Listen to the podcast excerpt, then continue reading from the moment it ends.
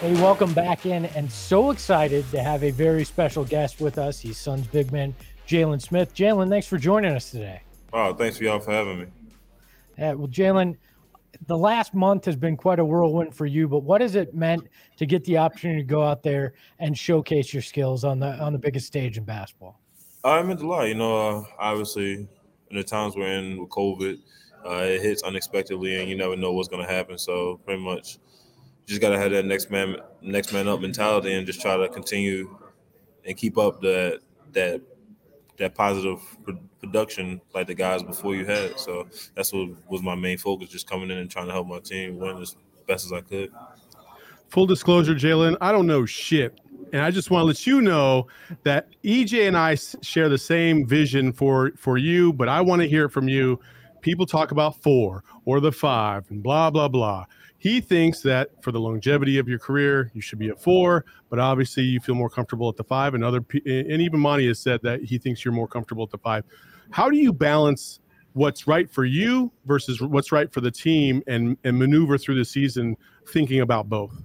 Uh, pretty much just playing whatever um whatever position they put me out there because um obviously when they if they put me at a certain position it's for a reason that might be for a defensive matchup might be for offensive uh, opportunity. So uh, pretty much just going out there and just trying to make the best of it. And obviously, in this league, the more positions you can learn, the better opportunities you get to play on the court. And uh, to me, I like learning the four and five. It's, it's going to be it's tough in the NBA, but I mean it's something I'm up to do. And, you know, just it's all about the learning aspect and just getting experience for it. Gerald's got a follow up question. That, that makes sense. I, I want.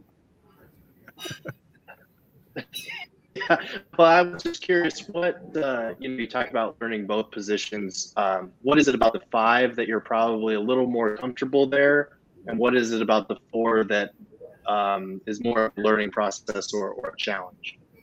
Uh, about the five, I pretty much say I've been playing it my whole life.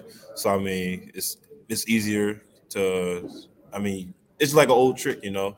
If you keep learning and keep doing it, you get real accustomed to it, and just being able to understand like as a five, most bigs are heavy set, and I'm a lot slimmer, so I'm easier to able to move around and do a lot more things than most of them can.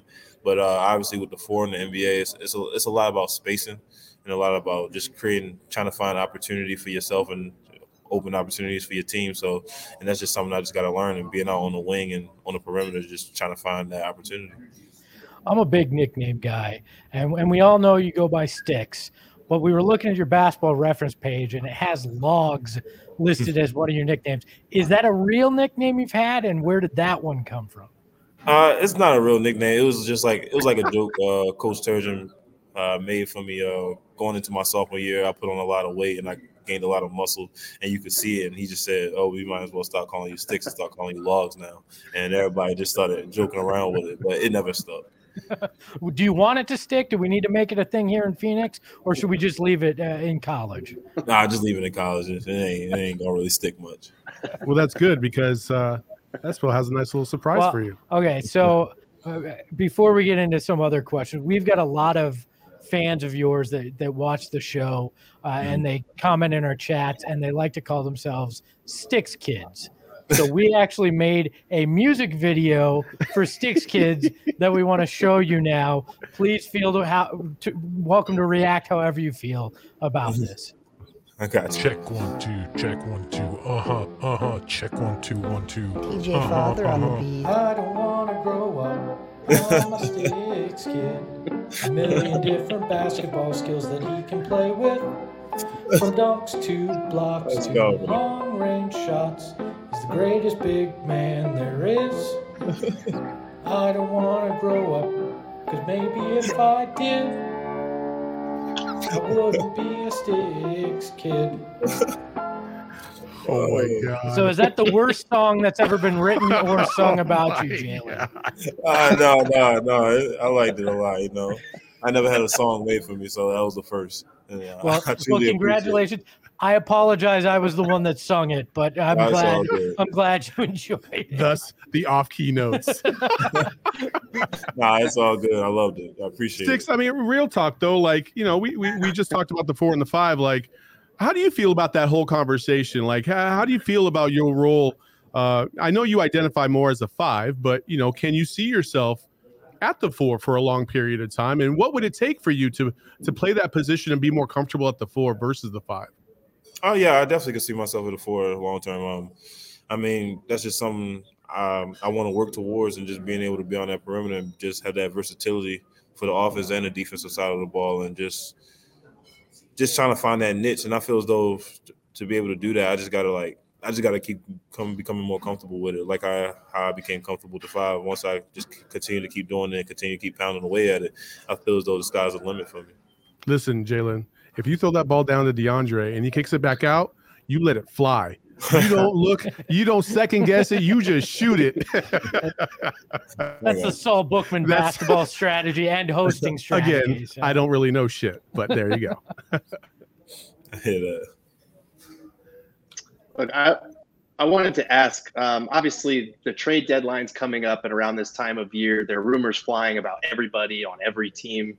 How do you kind of approach the trade deadline, and, and what's your mentality as far as you know? Do you pay attention to trade rumors? Do you just kind of block it out? How do you approach it? Uh, pretty much just not to pay attention to it. Uh, I feel as though that if you pay attention to it, then you start to feed into it, and it starts to affect you uh, mentally, and then you feel as though you're not out of it, you're not in it. And I just try to stay away from it as best as I can, and just continue to keep doing what I can do and controlling what I can control. So, I mean, all at the end of the day, that's all outside noise, and nothing happens until it actually happens. So, every day I just come in and do my job and try to get better each and every day. I always find it interesting when when talking to guys who have made it to the pros to kind of understand where and when they fell in love with basketball. What was it for you about the game, and what was the moment you went, "This is what I want to dedicate my life to"? Uh, I'll say it was probably all the times I started playing one on one with my dad.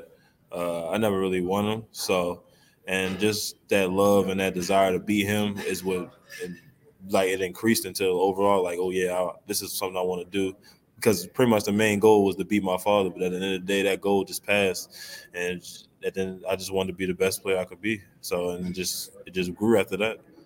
At, at what age did you beat him the first time? I didn't. I never bet. I beat him. Never yeah, beat him. Yeah. yeah. I, it would always come down to some technicalities or something like that. And That sounds pretty about right. We have all the old man tricks. Yeah. So uh, sure. I, uh, the last game we played, uh, I think it was maybe, and I was like 14, and I started to get more physical with him, and it, just it just ended there. well, well, I mean, let's let's go back to that question. What was was there a moment maybe in high school or in college? I, I feel like every pro has that one moment where you're like, "Damn, I'm I'm pretty good." Like, like because I just did this and I didn't think I could do that or whatever. Like, was there a moment uh, in your in your young career that you you can kind of point back to and like that's when everything kind of changed? Uh, yeah, uh, pretty much. I'll say, um, I would say it was probably the summer going into my sophomore year of high school, and uh, I went to this camp. Uh, I forgot the name of it.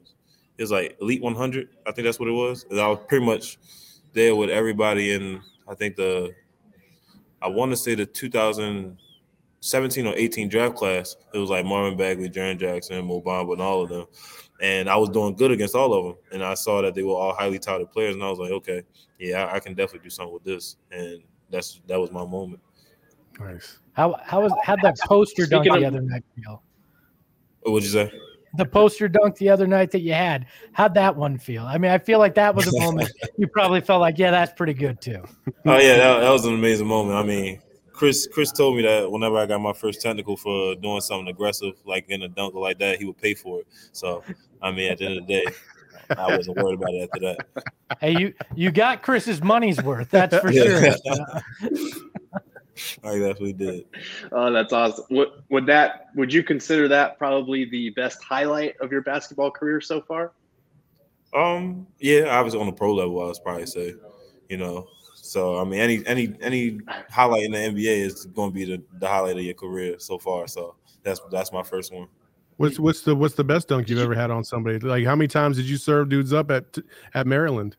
Um, I, a lot, actually, a lot. uh, I had, I had a, a, dunk in March Madness, uh, like my first ever, mm-hmm. first ever dunk in an um, NCAA tournament, and it blew up after that. So uh, I'd probably say that was the one before it. You you bring up Chris Paul talking about uh, paying for that fine, but what has it meant to play alongside a guy like that, and how has he helped you uh, with your career? I know different positions, but Chris always seems to have some uh, wisdom that he can pass along. Oh, it's been amazing. Um, pretty much every day, every game, sitting on the bench, coming into the game, walking out to the arena. Chris is always talking to me and feeding me some type of information, rather if it's like a little tad bit of like footwork or how to read a defense. It's just always something. And pretty much, I everything he tells me, I take it in, good or bad. If I, if I don't feel like it or if I I'm out of it any day, I still take it in because obviously Chris is a Hall of Famer, and then he had the I want I want to have the career that he had or better. So pretty much just just got to continue to keep listening to him and just feeding off everything he tells me and try to find a way to um, incorporate it into my game.